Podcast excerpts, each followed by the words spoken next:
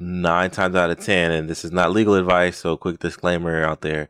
Whenever you do get in front of, whenever we have gotten in front of a government, um, whether it's for like an unemployment hearing or whatever the case may be, they say, okay, well, what does your policy say? What, what, what contract, quote unquote, did you have with your employee? Are you a business leader looking for strategies and tactics to help you navigate leadership and HR challenges as you scale? Each week on While We Were Working, we bring you our 35 plus years of experience doing exactly this for companies just like yours. For more game changing HR and leadership insights and to connect with us, check us out at whilewewereworking.com.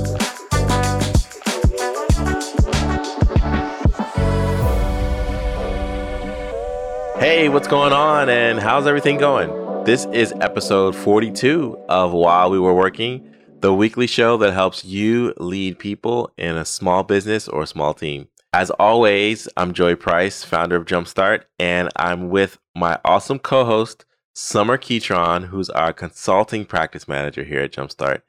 And this week, we're going to talk about two topics that you need to know about one, we're tackling an article in, from NBC News about Apple's workers launching a petition about returning to office. And the last thing that we'll cover in our consultants corner is the employee handbook. When do you need it? How do you use it? What does it include? So we're going to do a, a mini masterclass on employee handbooks. So you want to stick around because it's going to add value to your business. Sommer, how are you doing today? I'm doing wonderful, Joey. How are you? I'm doing good. I'm doing good.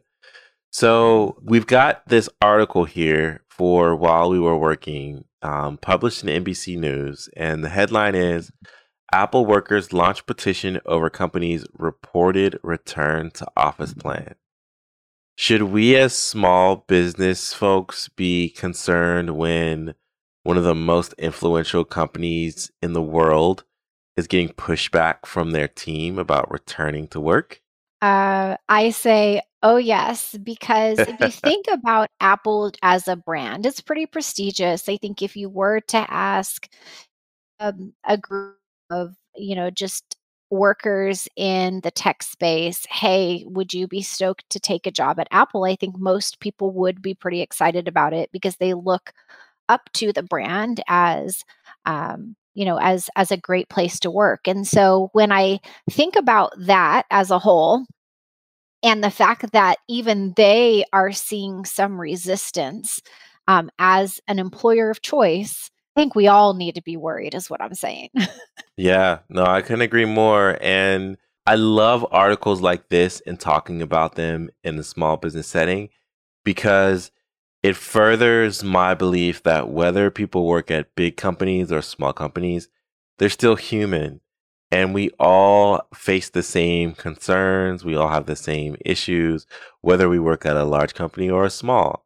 And so, with this one being the desire for work flexibility, that's not a big employer issue. It's not a small employer issue. It's not a mid sized issue it's a it's a people issue. It's a humanities issue, and so um, I just want to get off of my um, all the feels soapbox, and we can go into the article. But but I, I really do, I really do believe that um, that that we we think that oh that's an Apple problem or a Google problem or you know a Twitter problem or uh, a Walmart problem, but no, it's a it's a human issue that we need to address. So, all right, catch us up on what's going on. What's the scenario here? I'm going to get off my soapbox a bit.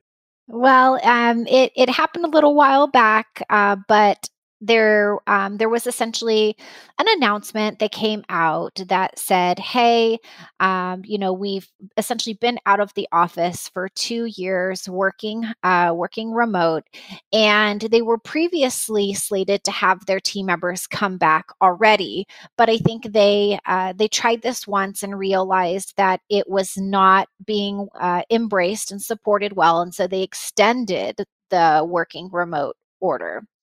But now they've said, okay, starting September 5th, employees were expected to be in the office three days a week. And um, the details in there were that they said, hey, uh, you need to be here on these two specific days. And then that third day is really up to you and your work team to determine what day is going to work best for everybody. So, I mean, seems pretty reasonable, right? I mean, they're not saying, hey, you have to be back five days a week. And I think that when they created this plan, it was an attempt to meet in the middle, right? Because they mm-hmm. knew saying come back five days a week was not going to work.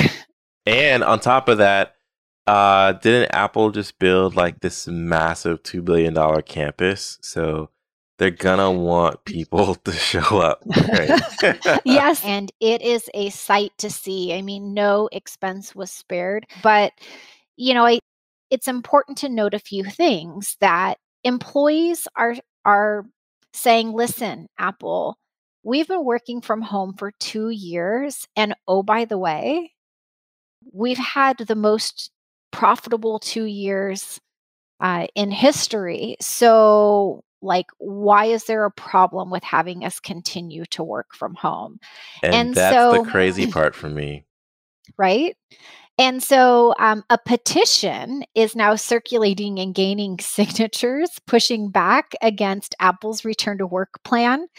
And uh, I think it's it's difficult to look at this if you're an Apple employee because you see other tech giants like Facebook and Twitter saying, hey, employees, uh, you can work from home long term, like indefinitely. And so I think um, employees are quite unhappy about this. And the fact that it's got to uh, like, like a petition standpoint is uh, is actually quite frightening as an HR professional.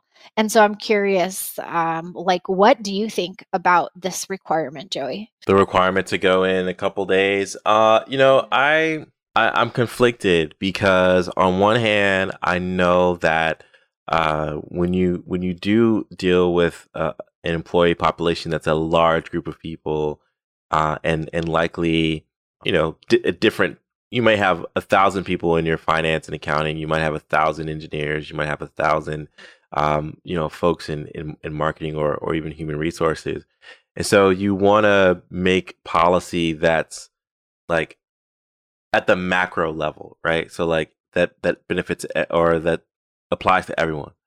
But I would, I would argue and imagine that if they drill down into even the different departments, maybe, you know, folks don't need to be there three days a week. They could be there two or one, and you could just maximize that one day for meetings or brainstorming or whatever the case may be. Um, so I I have a natural tendency to lean towards um, what's been working, and it seems that uh, this remote work has been working for them. And to think that companies have been having record profits when our our international economics have been like in pretty bad shape that should show you that you know you could you could probably keep this up for a while and your company would benefit yes i've been trying to think of many of the scenarios. And I'm sure that, you know, folks at Apple um, probably have built an app for this already. Just kidding. but, um, you know, I think about what if a ma- the majority of their workforce left right as the result of this if apple stood their ground and let's just say they lost half of their workforce over it you know i started thinking okay well from you know the enormous expense of having to like recruit and train is apple a big enough brand to say okay if you don't want to be here then you don't need to be because we've got a line of people out the door who are willing to come into the office and perform your work. You know just things along those lines that i'm like gosh i mean there's so many possibilities but what if that was a position that they were prepared to take? Well i think that um, if people were to exit, if there was a mass exodus, you also lose your institutional knowledge and culture. And so, you know, you may be hiring people who are suitably qualified to do the work that you're doing uh, and the mission that you're out to accomplish. but you lose the historical value of, I don't know, the person who assembled iPhone 14 is no longer there to assemble iPhone 15, right? And so, um, it, it would be even more difficult to to grow if you just cleaned house and said, "Hey, um, mm. we want only people who want to come into the office." Yeah, I think it's it's definitely a tough position, and I don't think that there's any easy answer because, as you indicated, the institutional knowledge is huge, and that's um, an enormous expense to even try to get back to you know the state of where a mass exodus of team members left. But you also talk about culture. And you know there's also a part of me that says okay well are team members who are willing to launch a petition really in, acting in the best interest of company culture as it exists or are they attempting to create their own so i'm not saying that like it's right or wrong but you know i think about being an hr professional and if there was any sort of petition within a company launch who said we don't like this like we um, we are standing firmly and this is what we're asking for um, that tells me there's like underlying issues with the culture as a whole yeah. and you know whether those the folks those are the folks you want or need to stay. It's kind of a question i think uh, you know each leadership team has to ask and evaluate on a case by case basis. Yep and you know it when you talk about culture individuals contribute to that but also uh, managers and leaders do too and so you have to be honest with what role you play in that regardless of where you fall on the org chart you know how like you know you know the united states has certain policies that say like we don't negotiate for certain things mm-hmm. and it kind of makes me think about what the risk could be if say workers realize that this tactic works and now they're going to go after something else. I don't know about you, but we had a conversation about unions forming at Starbucks lately with unhappy employees and I honestly I can't help but think about like like a baby step mm-hmm. in that direction. And yep. so it's definitely going to be a tough negotiation. We're in we're in interesting times um, across the board with regard to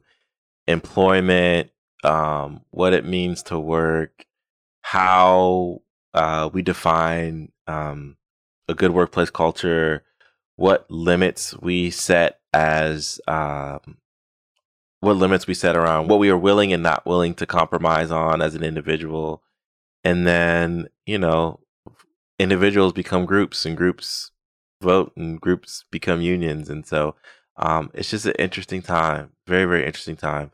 Um, like you said earlier, companies with with major profit uh, starting to come under fire for um, not treating their employees as, as well as they could, and I think it's it's it's tough. It's tough.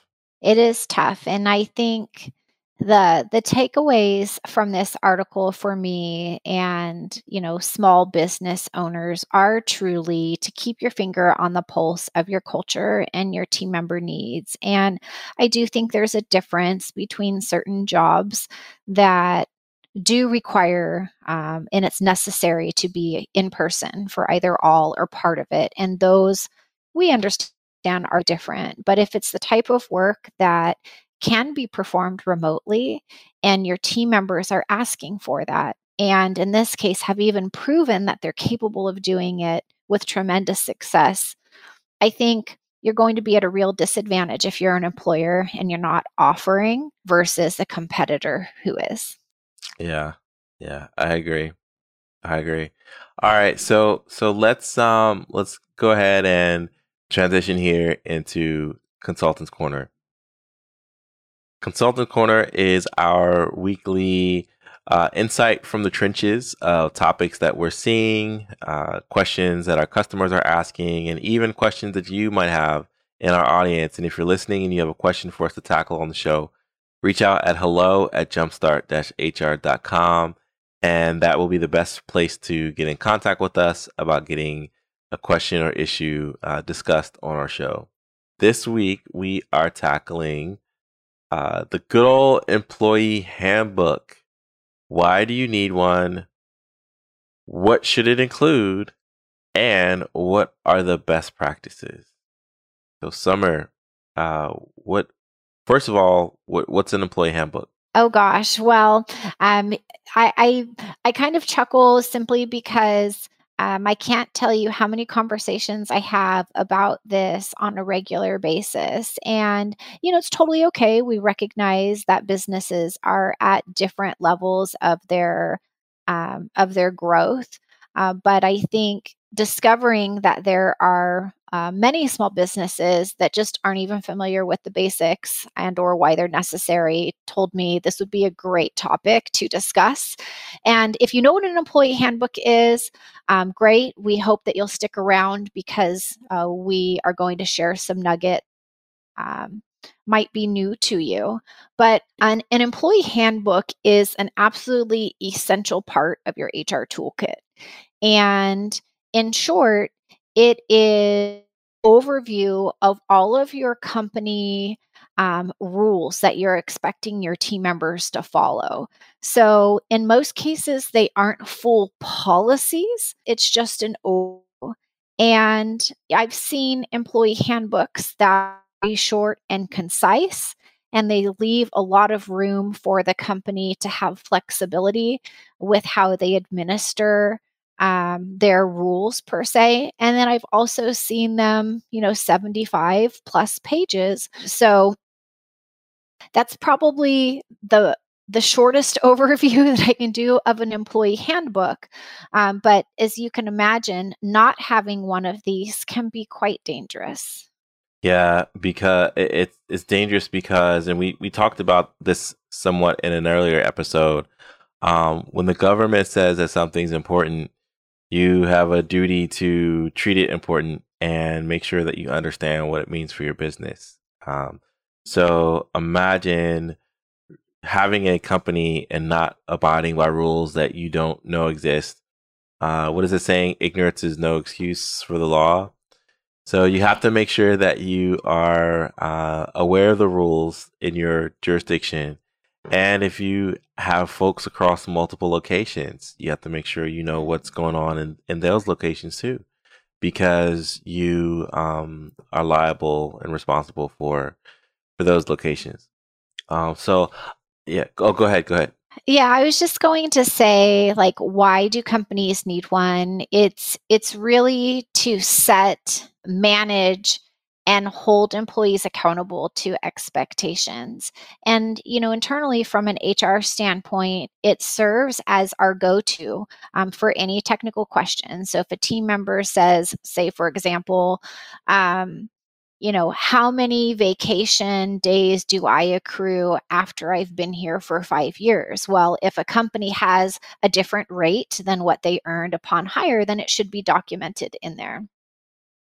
Um, that's just one example. You know, there's so many different topics that are addressed similar to that in an employee handbook. And again, you know, you flip through it, you find the table of contents by topic, and you go to that section.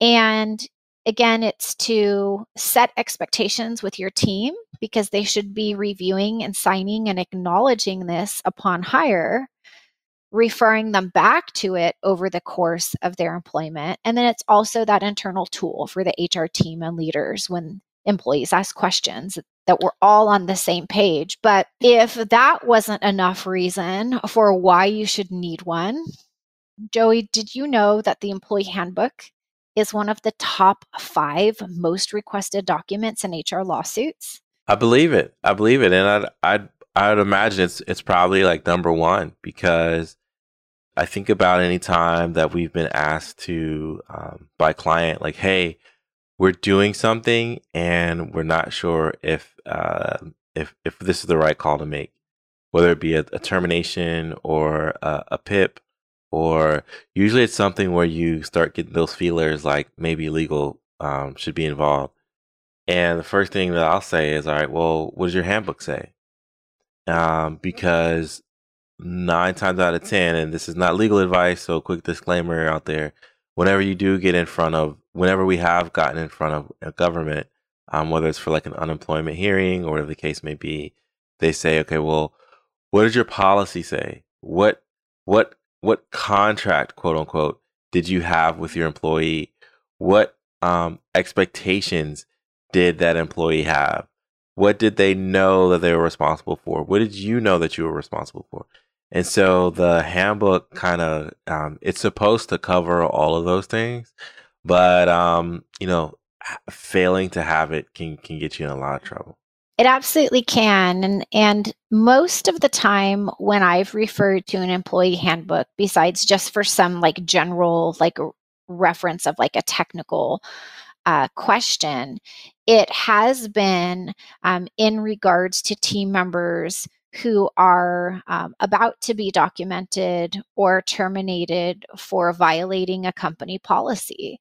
And um, oftentimes those are you know behavioral standards and expectations. And so to your point if you're going to separate a team member for say falsifying their time records and they've signed the handbook like and in the handbook they're acknowledging that they understand that um, what the definition name card falsification is and what and that it would constitute constitute then when it comes time to separate them then you have the basis to do it because that expectation was set and documented up front so then bringing it full circle right if it did result in an unemployment claim or some other um, you know formal legal complaint then like everything's there. It's laid out, right?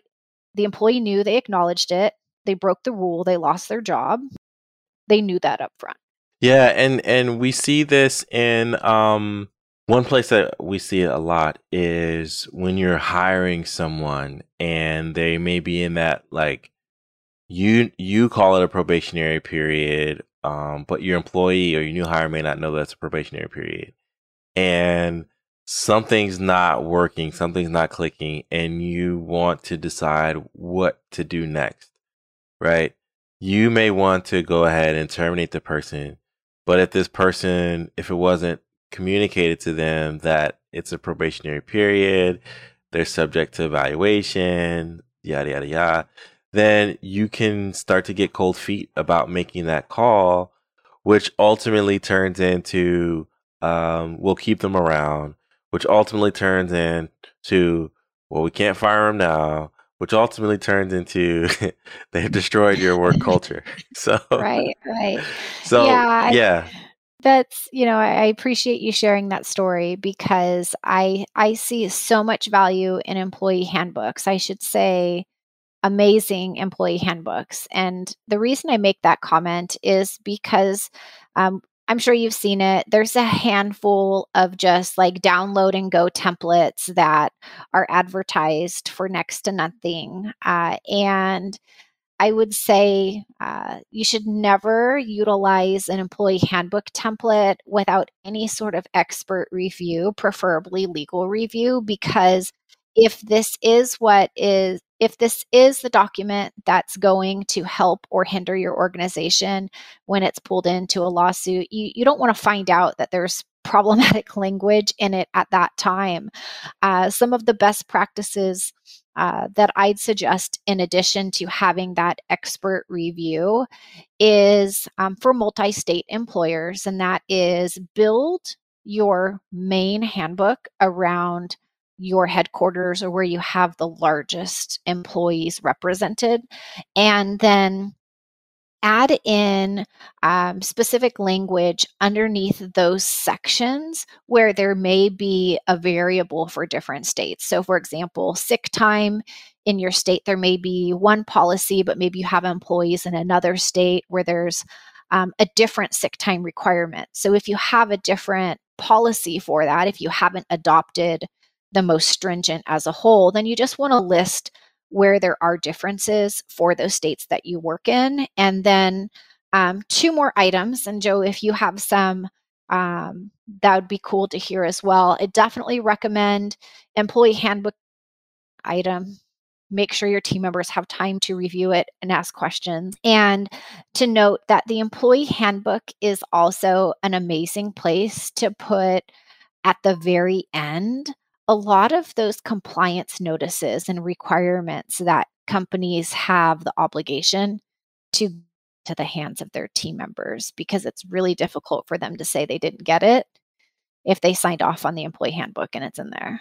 Yep. Yep, that's the that's the main thing I was going to say is that make sure that you give people a place to sign and then that you actually get their signature and that you store it someplace because that's what will um, come back to haunt you later is if you don't get that signature because then um, an employee might say, "Oh, well, I didn't see it," and you could say, "Well, we sent it in an email." And they might say, "Oh, well, I never opened it. I never saw it."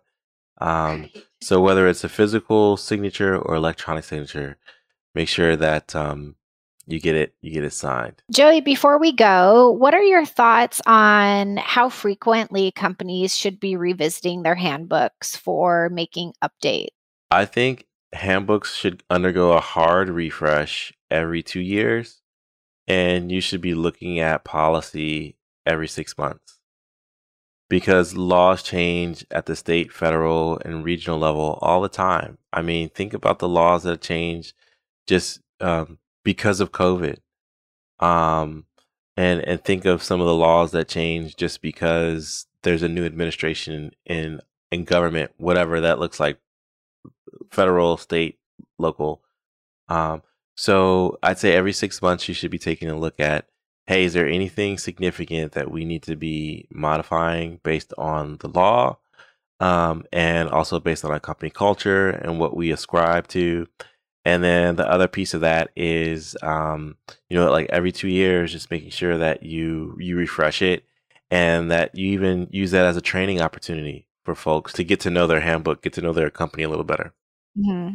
Wonderful advice. And if you're listening to the show and you're thinking, oh my gosh, I don't have a handbook and now I need one, or I have one, but I think it needs some updates, then uh, feel free to reach out to us. We'd love to have a conversation on how we might be able to help you accomplish that project. Handbooks is one of the most common items that we help our clients with, and we'd love to extend that help to you. That's right. That's right. So thanks for tuning in to this episode of while we were working. Uh, go ahead and, and make sure you subscribe and share with your friends and give a five star review. And we'll see you next week. Thanks, everyone. For more game changing HR and leadership insights, check out whilewewereworking.com.